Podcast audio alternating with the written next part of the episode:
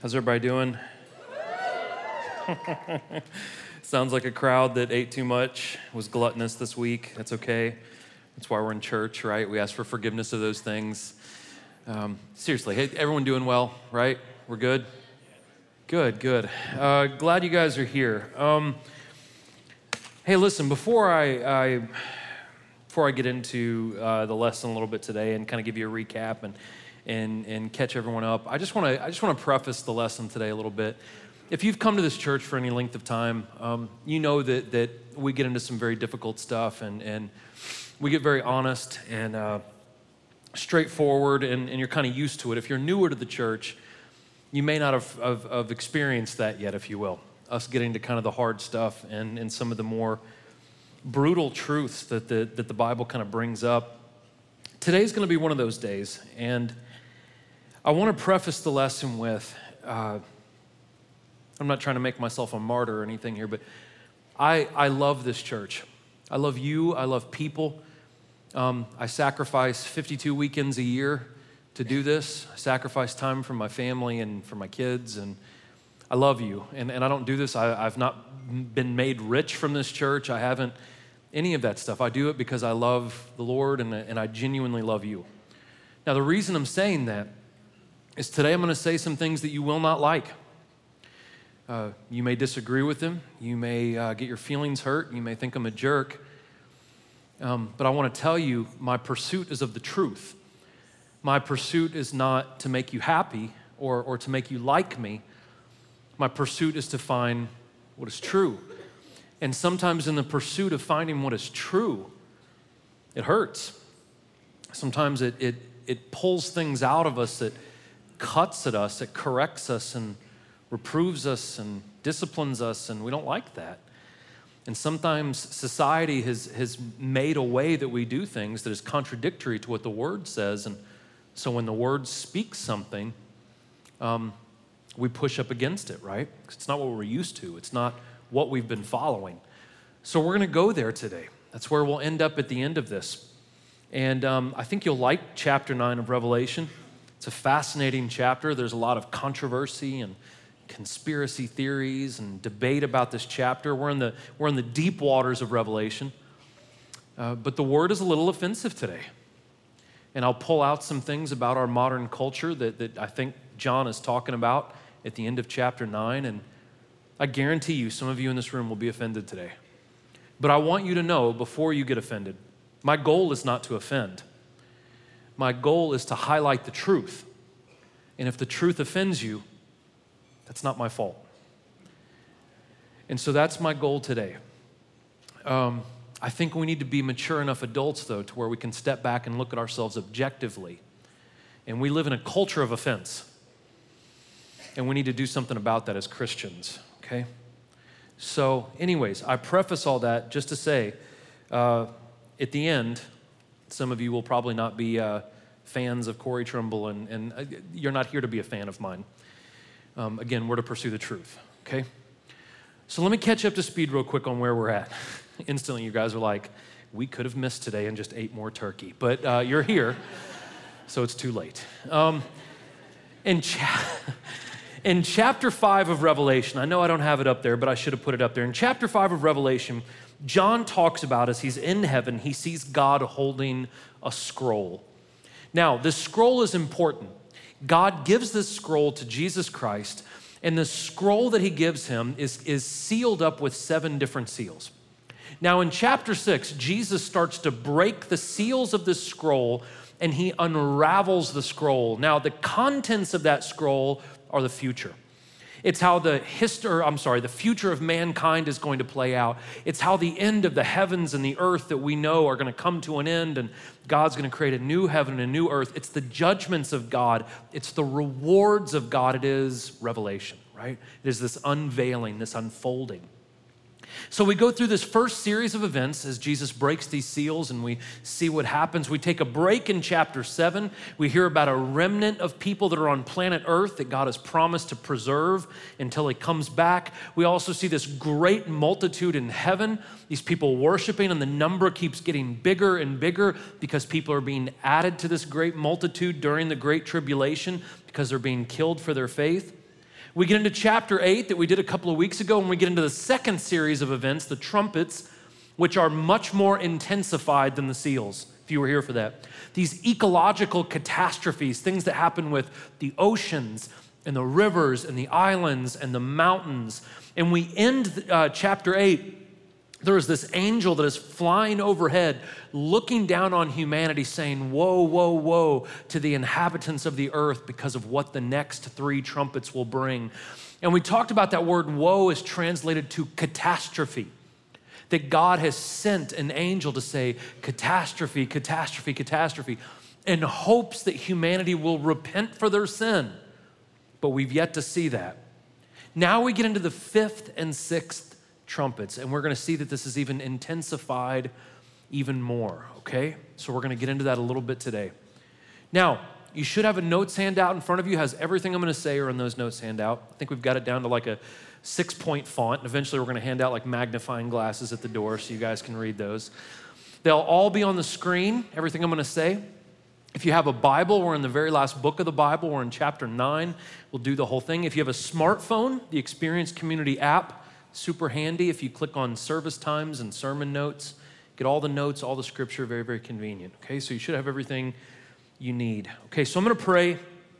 We're going to get into chapter 9. We'll talk about some really, really interesting and controversial stuff. And um, you guys can go home and eat the, la- the, the rest of your turkey and ham and all the good stuff that you guys have, okay? Lord Jesus, God, we love you. Just want to tell you thank you, Lord. Thank you, God, for the last week. Lord, thank you, God, that we live in, in, in, a free nation, a free society. Thank you, God, that we have too much to eat. Thank you, God, that you've blessed us not only with literal family, but with spiritual family. God, we pray for every church in our city. Pray for every nonprofit in our city. Pray, God, that you open up our ears and our eyes today, Lord, that we can hear what you have to say, see what you're doing, Lord, and that we can be respondent, God. Lord, we love you. We thank you. We praise you, God. Keep your hand on me, Lord and give me wisdom with everything I say today, God. In Jesus' name, amen. Let's get into chapter 9 here. The fifth angel blew his trumpet, and I saw a star that had fallen from heaven to earth. The key for the shaft to the abyss was given to him. He opened the shaft to the abyss, and smoke came up out of the shaft like smoke from a great furnace, so that the sun and the air were darkened by the smoke from the shaft. Then locusts came up out of the smoke onto the earth, and power was given to them, like the power that scorpions have on earth. They were told not to harm the grass or any green plant or any tree, but only those who do not have God's seal on their foreheads. They were not permitted to kill them, but were to torment them for five months. Their torment is like the torment caused by a scorpion when it stings someone. In those days, people will seek death and they will not find it. They will long to die, but death will flee from them. So in chapter 8, again, we talk about an angel that flew over, warned humanity that they must repent because the next three trumpets, the next three events, are going to be extremely severe.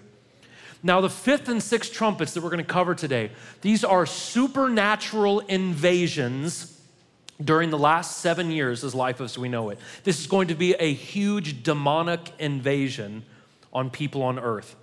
Now, the first four trumpets that we covered a couple of weeks ago, those indirectly affected humans. These different things that are happening geologically, they, they, they kind of are ecologically, they indirectly affected humans, though they did affect them, right?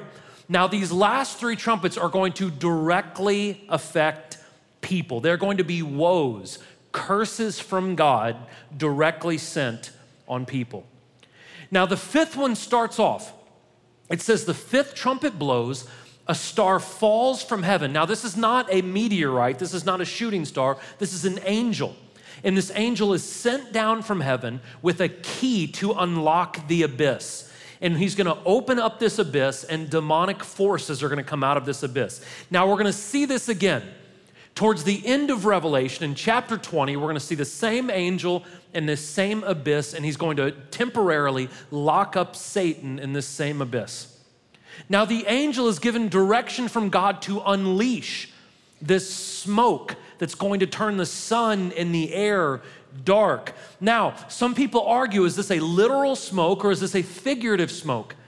Some people believe it's literal because of all the things that are going on on earth the smoke from volcanic ash and all the different ecological catastrophes that are happening. But more than likely, this is a figurative smoke. This is a cloud of demons that are coming up out of hell. Now, another thing that we need to know is when the Bible says that heaven is up and hell is down, I, I, think you guys know this, you're a smart crowd. We know that hell is not literally below us. I mean, like if you start digging into the earth, you'll get to the core, it'll feel like hell, but it's not hell. It's just the core of the earth, right? If you go straight up, you're not going to hit heaven. You're going to hit outer space and you're going to freeze to death because it's very cold in space. And, and so that's heaven's not directly above us. This is called the theological geography of the universe. It's a spiritual up and down, not a literal up and down. So there are some weirdos out there that think that there's an abyss somewhere on planet Earth that holds all these demons, and it's a, it's a spiritual thing, not a literal thing, okay? So this angel opens this abyss. This smoke rolls out, and it says that locusts come out of the smoke. Now, of course, this is not locusts like we think of locusts, this is demons.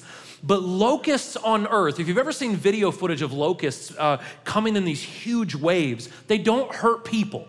They'll fly right around people, but they go to all vegetation and they absolutely destroy it. I mean, it's crazy to see footage of locusts do this. Now, these demons that are going to be unleashed, we'll call them locust demons just for the sake of our conversation today. They don't go after vegetation, they don't go after things of the earth, they go directly to people, to hurt people. And it says that they're like scorpions. Scorpions hurt, but they're not venomous, they're not deadly. And so they're gonna sting, they're gonna hurt, but they're not going to kill. Now, what this is referring to, this is referring to spiritual warfare. This is demonic oppression. This is spiritual torture, that there's going to be more of this the closer Jesus Christ comes back. Now, listen, if you're in this room and you're a Christian, you don't have to be worried about this. The only people that this special class of demon can, can go after and hurt are people that are not sealed with the Holy Spirit. So if you have the Holy Spirit in you, you don't have to worry about demons hurting you. The only time that we know of in the Bible that, that, that demons had permission to do this is in the book of Job. So we don't have to be worried about demonic forces hurting us if we're filled with God's Spirit. Now, there are instances in the Bible where people who are demonically possessed could hurt other people. And I think we probably see that in society more than we realize that people are demonically possessed and they can hurt people. There's actually a story of Jesus traveling in the Gospels when he's going through a certain area, and it says that no one would travel through this area because there are two demon possessed men who would hurt people. They were violent. So people didn't go that direction because these demon possessed men would hurt and kill people. So it is possible for demons to hurt us if they're inside another person and they use that body to do so. So, why does John use the analogy of locusts? Maybe the reason why John uses the analogy of locusts is because just like locusts have a lifespan of five months, these demons will have five months to go out and to torture humanity. They will torture humanity so much that people during this time will beg to die, but it says that death will elude them. Now, is it possible that God is going to make suicide an impossibility, that people will try, but they will fail, and, and maybe that during this time they will repent for the things that they've done wrong? It doesn't allude to that. What it says at the end of this chapter, unfortunately, is that these people will not repent. And the only reason that death eludes them is that they're too afraid to take their own life. Now, we've seen something like this in the Bible before. If you go back to the book of Exodus, we see that when God was inflicting the Egyptians with plagues, God was doing everything he could to get the Pharaoh and the Egyptians to recognize him in turn, but we know how that worked out. The Pharaoh did not do that. And this group of people that we're going to be discussing today will also not repent for the things that they've done. Okay? We continue on with the fifth trumpet. The appearance of the locusts was like horses prepared for battle. Something like golden crowns were on their heads their faces were like human faces. They had hair like women's hair, and their teeth were like lions' teeth. They had chests like iron breastplates, and the sound of their wings was like the sound of many chariots rushing into battle.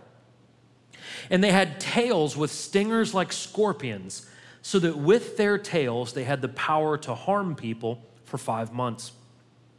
They had as their king the angel of the abyss, his name in Hebrew is Abaddon, and in Greek it is Apollyon. The first woe has passed. There are still two more woes after this.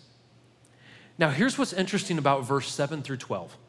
If you have ever wondered what demons look like, John describes demons in this, this passage of scripture. Now, it's probably figurative, they probably don't literally look like this. But as he saw these demons, he did his best to explain how terrifying demonic influence is if one is not sealed with God's Spirit. He says they look like horses prepared for battle, shows that they're strong, shows that they have endurance. They had crowns of gold, which crowns indicate victory.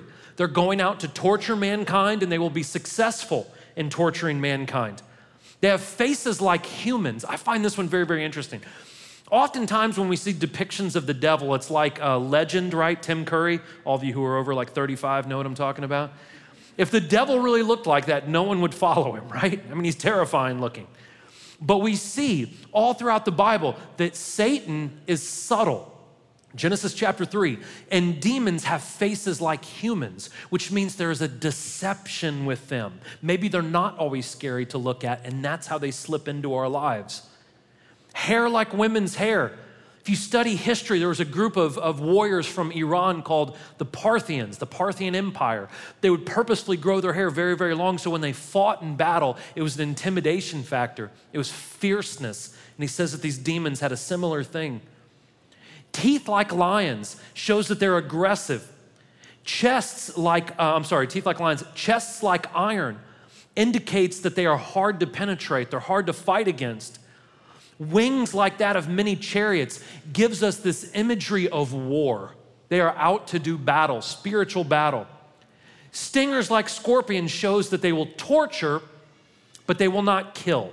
Scorpions can't kill, they're not venomous, but they hurt. So they will sting, but they will not kill. We also see that there are ranks of demons. And so, just like we have seen ranks of angels so far in Revelation, now we see ranks of demons. And the leader of this group of demons, in Hebrew, his name is Abaddon. In Greek, his name is Apollyon. And that simply means destruction. And I think the wordplay is interesting here. The only way for us to avoid destruction is through the blood of Jesus Christ. The only way for us to avoid this demonic influence is we must be sealed with the Holy Spirit. Okay, next part. The sixth angel blew his trumpet, and from the four horns of the golden altar that is before God, I heard a voice say to the sixth angel who had the trumpet, Release the four angels bound at the great river Euphrates. So the four angels who were prepared for the hour, day, month, and year were released to kill a third of the human race. The number of mounted troops was 200 million. I heard the number. This is how I saw the horses and their riders in the vision. They had breastplates that were fiery red, hyacinth blue, and sulfur yellow. The heads of the horses were like the heads of lions and from their mouths came fire, smoke, and sulfur. A third of the human race was killed by these three plagues by the fire, the smoke, and the sulfur that came from their mouths. For the power of the horses is in their mouths and in their tails, because their tails, which resemble snakes, have heads that inflict injury. Now, if you've been with us for a while, in chapter 6 and chapter 8, and now chapter 9, we have talked about this golden altar that is in heaven. Now, in chapter 6, we talked about this is where the blood of the martyrs, the souls of the martyrs, where they reside, okay? Now, in chapter 9, the altar speaks, speaks for God. And says, Release the four angels that are bound at the great river Euphrates. Now, these are not angels, these are fallen angels, these are demons. And they're going to lead another kind of demon into war across the great uh, river Euphrates. Now, just to give you an idea of what this altar looks like that we've talked about now for three different chapters, the altar would have been a big gold altar, it would have had a grate on top, and you would make a sacrifice in the tabernacle or the temple you would lay the body of the sacrifice on this grate, and the blood would go down into the altar. So, symbolically, or, or maybe literally, there is an altar like this in heaven right now. And the martyrs are kind of in this VIP section around this, this altar, okay? And this altar speaks. And it talks about the great river Euphrates. Now, what's this all about? The Euphrates was the place of the Garden of Eden at the corner of the Tigris and Euphrates River, according to the Bible. That's where the Garden of Eden is in modern day Iraq. That's where Babylon was. The Euphrates River was a strategic military river. The Romans used it, the Persians used it. Let me show you a map real quick. What makes this river so important, especially for the Jewish people, once upon a time, the Jewish people's land extended all the way to the Euphrates River, almost to the Euphrates River. And the Euphrates River would protect the Jewish people, the people of God, from any attack from the east. And so this was kind of a natural way to protect God's people. No one could cross the Euphrates and really come and, and hurt people who are on the west of it. So, what is going to happen? However, it happens, we're not exactly sure. But four demons will be unleashed to bring an army across the Euphrates River. Now, if you've ever heard much about uh, the book of Revelation, this 200 million person army is very, very famous, and there's so much speculation about it. John says that it will be mounted troops and they will kill one third of the human race. Now, is this a literal army or is this a metaphorical one? More than likely, what most scholars believe is it will be a literal army, human beings, people, but they are demonically possessed. Now, if one just thinks that is outrageous, think about the Holocaust. If you don't think there was demonic influence in the Holocaust, you're not a spiritual person. The devil was definitely working when six million Jews were slaughtered and incinerated, okay? There was evil in that. In the 20th century, 100 million people died by the hands of radical socialists, right? And communists. So a lot of destruction, a lot of bad stuff happened. Very, very evil just in the last hundred years. So this is not anything that is out of the realm of, of reality or possibility. But is it possible? I'm talking about an army this size some people think this could be demons that were unleashed that do have the power to kill, but the Bible doesn't support that. Nowhere in the Bible do we hear of demons killing humans. We just, we just don't see that. So, more than likely, this is a godless group of people who are doing the will of Satan. So, again, is an army this big even a possibility? Well, according to stats, the biggest standing army on planet Earth right now is China's. They boast anywhere from 2.1 to 4 million people. North Korea boasts 6 million, but like North Korea boasts a lot of things that aren't true. So, anyways, the biggest army in the world right now is China, and it is really, really far from being 200 million people. Now, as we go through Revelation, we will see that a bunch of nations will join together, but even if they all join together, 200 million people is, is really, it's not a possibility anytime soon. Now, before I show you this next slide, I want you to know, because it's very controversial, right? But we just, we have to, we have to pursue truth.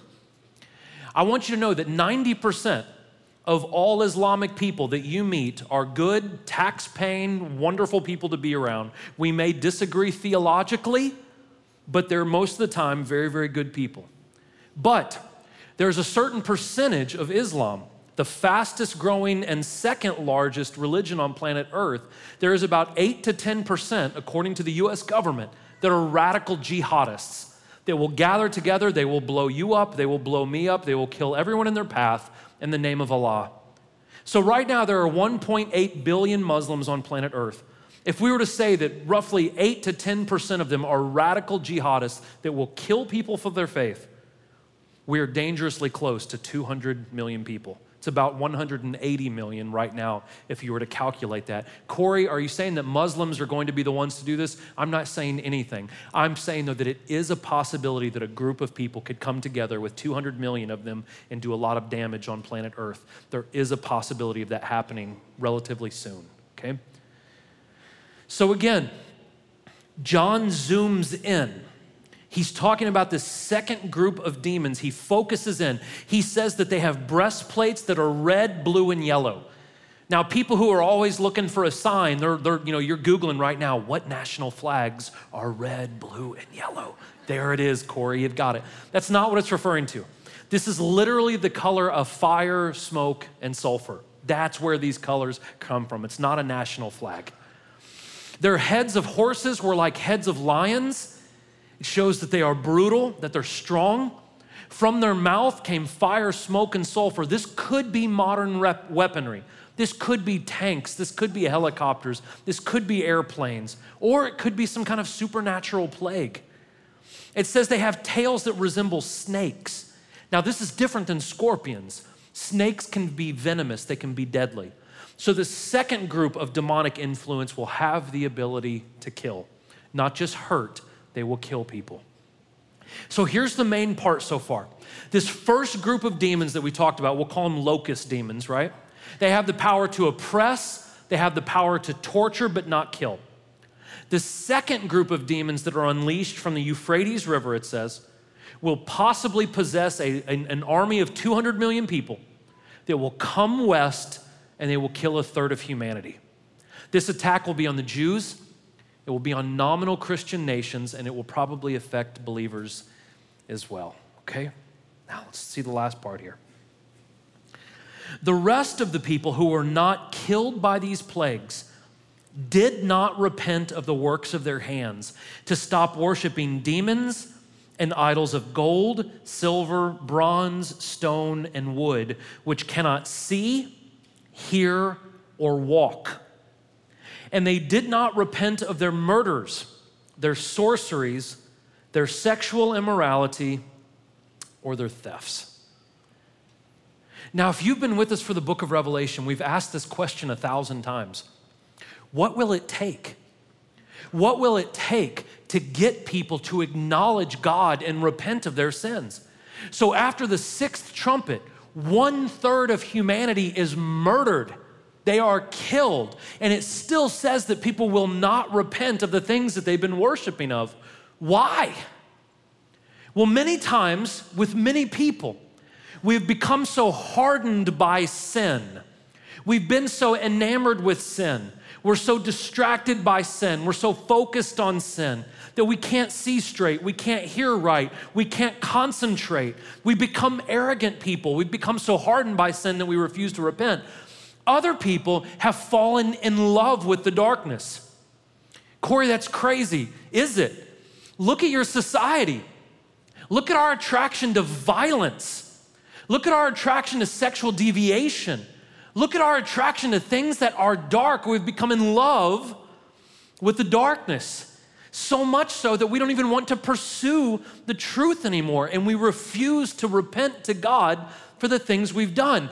Even more than that, John says that we're following useless gods. Now, if you study human history, all throughout human history, we have manufactured, we have created things to worship. From our hands, we've made things to worship. Even biblically, Abraham, Abraham, before he was Abraham, his job was to make idols that he would sell to people and they would worship in their home until he had a revelation of the true God. Now, I know in the United States, we're not all sitting in our home with little shrines to false gods. You know, they do that in India, and I'm not trying to be insensitive or anything, but in India, where they have 330,000 different gods, when you go over there and they worship Ganesha and Brahma and Vishnu and Krishna, and the list goes on and on and on, they do that. But in the United States, we don't worship things like that. We worship cars. And we worship sports and we worship fame and fortune, and we worship sex, and we worship drugs, and we worship partying, right?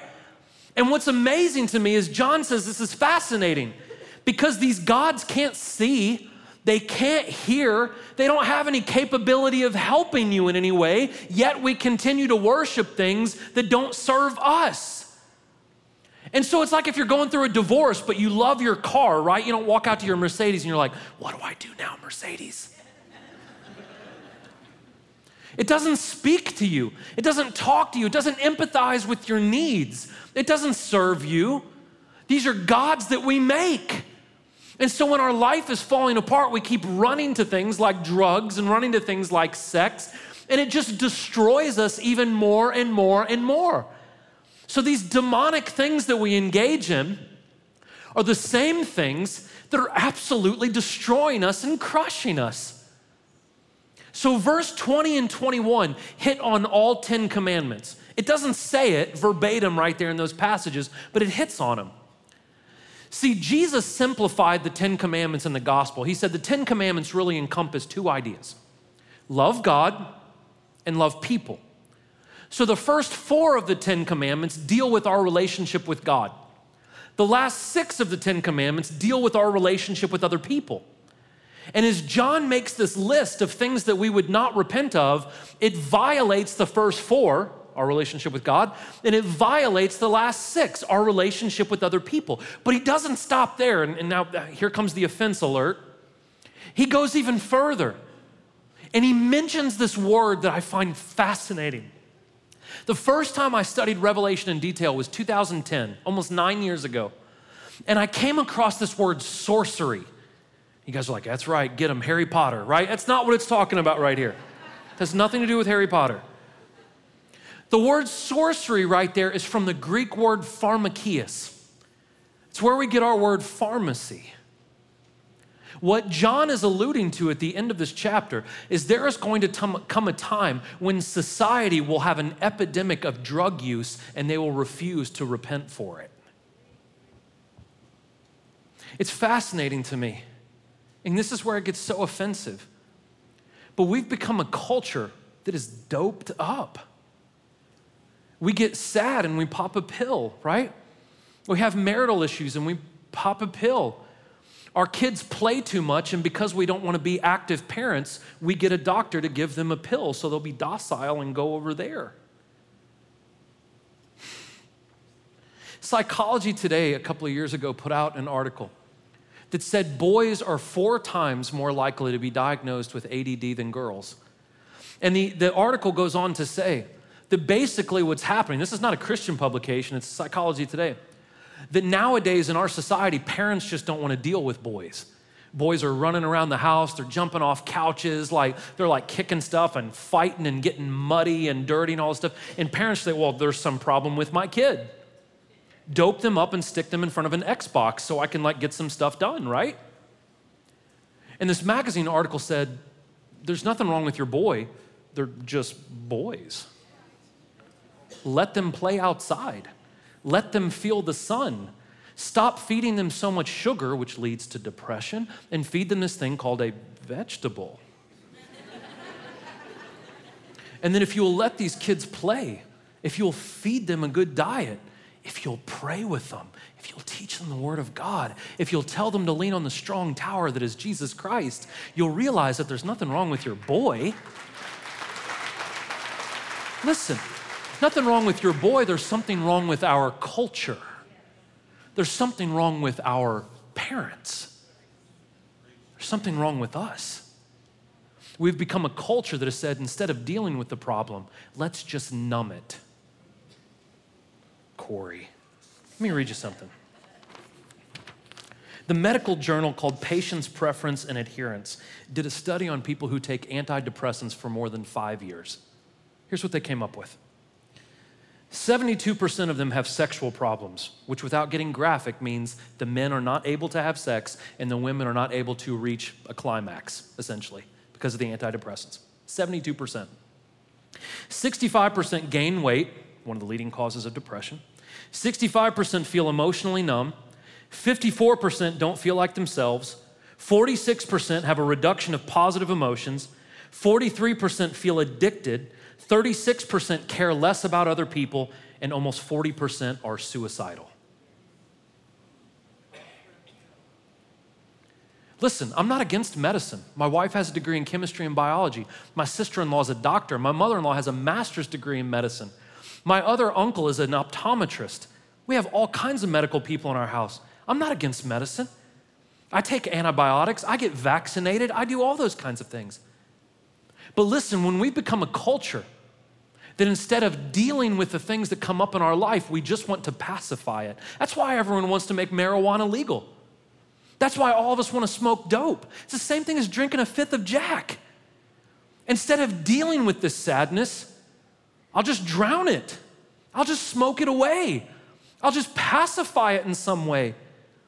It's fascinating to me. I had a young man come up to me a couple of years ago. His mother had died several years ago. And he said, My mom died. I was extremely sad. I went to the doctor, and you guys know this. Doctors don't, don't tell you what you need, they tell you whatever you want. Because we have these evil pharmaceutical companies like McKesson that funnel all of these opiates and everything else to these people and all these antidepressants to people that don't need it because people are getting rich off of it. And so you have this young man whose mother died, and he said, I was sad. And I told him, I said, You're supposed to be sad. Your mother just died. There's nothing wrong with your brain, there's nothing wrong with your emotions. This is why we have the church. This is why we have good counseling. This is why we have the Word of God. This is why we have meditation and prayer, because these emotions are real and it's part of the human experience. And we're supposed to go through these things at time. It's through those times of pain and suffering and hardships that we become better people. Now, listen, does that mean if you're on any kind of medication that I'm against you? No, no, no, no. But I'm saying so quickly we make God an afterthought. So quickly we make God something that we'll do that maybe in a couple of tries, or if this doesn't work, or if that doesn't work. And maybe God should be our first thing that we run to. Maybe we've become a society that has masked the problem without dealing with it. Here's the point at the end of this chapter at the end of this chapter, listen, wouldn't one think it's insane? There's 7.5 billion people on planet Earth. Let's say right now a third of them died. 2.5 billion. That's almost 10 times larger than the United States. Think about that many people dying. Wouldn't it be insane not to acknowledge God in that time? That's insane, right? Here's the thing though about sin Whenever there is a distance, whenever there is a chasm between us and God, we don't think rationally, we think irrationally. Let me give you an example. When a man is disconnected from God, he'll give up his beautiful wife, his wonderful children, his business that he's built in order to have sex with that secretary one time. That's insane. That's crazy. It's irrational. I've met young women who are beautiful, gorgeous, drop dead gorgeous who will sell their bodies on the street for crystal meth. It's insane. That's not rational. That's crazy. But that's what sin does to us. It makes us think in a way that doesn't make any sense. And when we're immersed in sin, when we're distant from God, we do things that are insane, like put all of our hopes and dreams into a house, or a car, or a career, we put all of our hopes and dreams into being a celebrity or let everyone know who we are. I just went and saw Bohemian Rhapsody the other night. Fantastic. I'm a good dad. I raised my kids on Queen. We've done a good job in my home. We own all the stuff on vinyl and everything. But you know what I told my, my nine, almost 10 year old daughter the other day who knows everything about Freddie Mercury? I said, listen, because we, we have these conversations. Dad, do you think he's in heaven? I say, Aya, he was a Zoroastrian. You can look that up. It's not Christian. He was a Zoroastrian who was very, very promiscuous and died at a young age because of his sinful lifestyle. I'm not his judge, Aya, but by the looks of the evidence, I would say no, he's not in heaven. He sung in front of 85,000 people at Wimbledon. He's probably one of the greatest songwriters that have ever lived, one of the most talented vocalists and performers you will ever see. But what good does it do for man to gain the entire world and sacrifice his soul?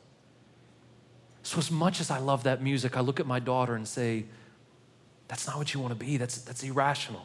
to pursue those things, to pursue those accolades, to pursue that attention, but to sacrifice your relationship with God. Doesn't make any sense. And the very things that we worship, the very things that we're longing for, the very things, I'm not trying to pick on Freddie Mercury, but the very things that he longed for the fame, the fortune, the attention is what got him. It's what took his life. And we do the same things. The same things that we run after and we pursue are destroying us. The freedoms that we keep thinking we're having, right? Legalize all the drugs, make all kinds of sexual freedoms, choose whatever you want to do. And the more choices we have, the more suicide rates in the United States go out the roof. Fascinating. The more freedom we get, the more we are killing ourselves, the more unhappy we are the more families get divorced or just don't get married at all. So, all of these things that we're running after are not serving us, they're destroying us. So, we have to ask ourselves the question we have to be humble enough that until we get to a point that is so far that after 2.5 billion people lose their lives, that we become so hardened and so distant from God that we still won't acknowledge God, you and I need to catch ourselves now. And we need to ask ourselves are we going down a road that is going to prohibit us from even hearing the truth? Have we been listening to so many lies? Have we been indulging ourselves in so many things that are evil that we are beyond the capability of even hearing what is true, hearing what is right. What are we placing our trust in? What voices are we listening to? What are we indulging ourselves in? And now, let me tell you what will happen if we don't get a grip on ourselves right now and take this seriously. Paul said, because people did not find it worthwhile to acknowledge God because people didn't find it worthwhile to put God in their wheelhouse, in their knowledge, in their brain, because people didn't find it worthwhile to pray or read their Bible or have conversations about Christ or to meditate on Him or to go to church because they didn't find it worth their time. God eventually gave them over to a worthless mind, a mind that is incapable of even recognizing what is right and what is wrong. This is called the blasphemy of the Holy Spirit. What that means is this there is only one sin that God will not forgive. It is the sin that we will not ask for forgiveness for because we're too arrogant. That is the unforgivable sin. You can murder, you can do everything else, all the evil things you can think of, and God will forgive you if you're humble enough to ask. But when we have followed useless gods so long that we don't even recognize that we're doing anything wrong, God cannot forgive sin where people will not ask for his forgiveness. A worthless mind. I prayed all week for God to give me a word of encouragement for you. I don't know if maybe I was praying for the wrong thing. I, I know this doesn't come off encouraging. But let me tell you this I don't care how far you've gone. I don't care what you've done. I don't care if you have gone to everything else to escape reality. I don't care if you have murdered and cheated and stolen. I don't care what you've done. If you will be humble enough to say, God, I was wrong, He will instantly forgive you.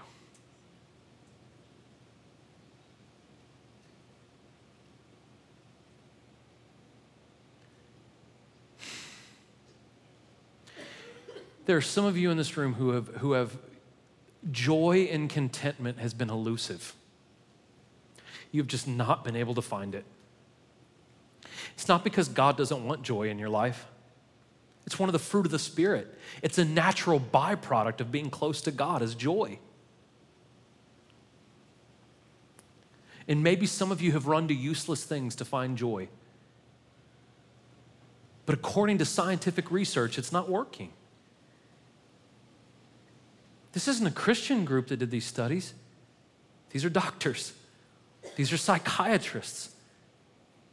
And the road we're going on right now is not giving us the results that we're looking for. So I ask you is there another option? There is, but that option is contingent on you and I being humble and saying, God, I'm lost. Let me tell you this, and I'm rambling. This season, before we start the new year, if you will decide to take the road less traveled, if you will decide to make it worthwhile to make God a part of your knowledge, listen, parents, I know it's hard. I know you're busy. But don't stick your kids in front of the TV and let that raise your child. Go outside, run around with them, pray with them, talk with them, take them out, make them a deeper part of your life. Maybe you'll see that you don't need to drug your kid. Maybe you just need to raise your kid. Maybe you just need to pour into them. Do that with your marriage. Do that with your own relationship with God. Make it worthwhile to put God in your knowledge and see if God doesn't change your life. See if God doesn't help you and liberate you and give you a true freedom. God loved us so much that He sent His only Son, that if we will just believe in Him, we will have everlasting life. Would you bow your heads with me, please?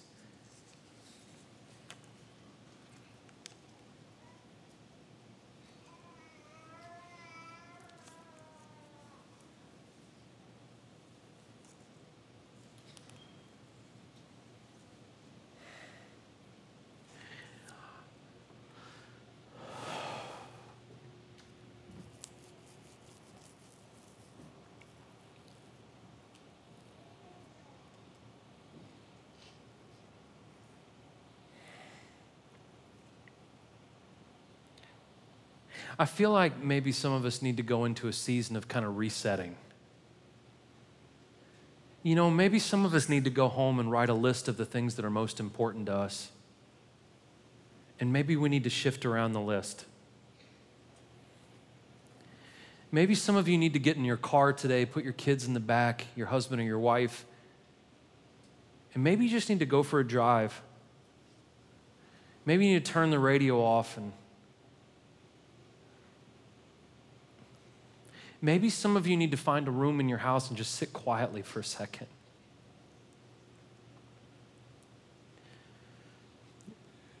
Man, maybe some of you need to lay down on your face and say, God, I don't know what to do anymore.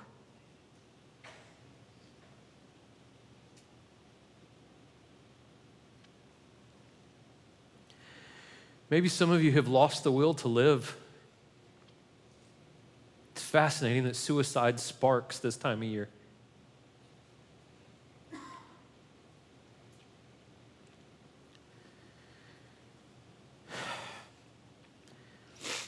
Maybe some of you have pursued things that are not serving you, they're killing you.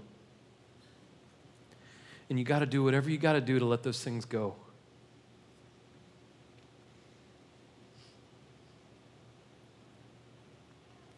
God loves you.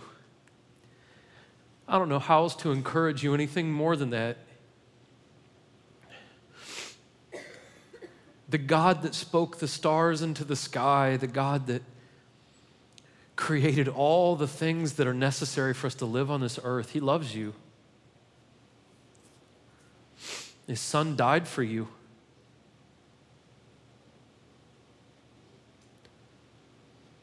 All around this room, we have communion. I implore you, I beg you, I plead with you. Take a minute and say, God, I'm sorry. Help me. I need you. And then get communion. And when you taste that bread, when you taste that juice, know, know that while we were still sinners, God gave his only son because he, he loves you. If you need prayer, there's men and women at the front. They want to pray with you. They're not perfect, but they're your brothers, they're your sisters, they're your family.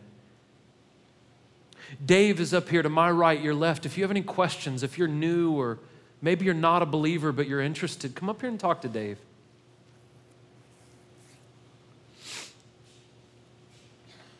Lord Jesus, God, I love this church. Father, I love, Lord, the truth.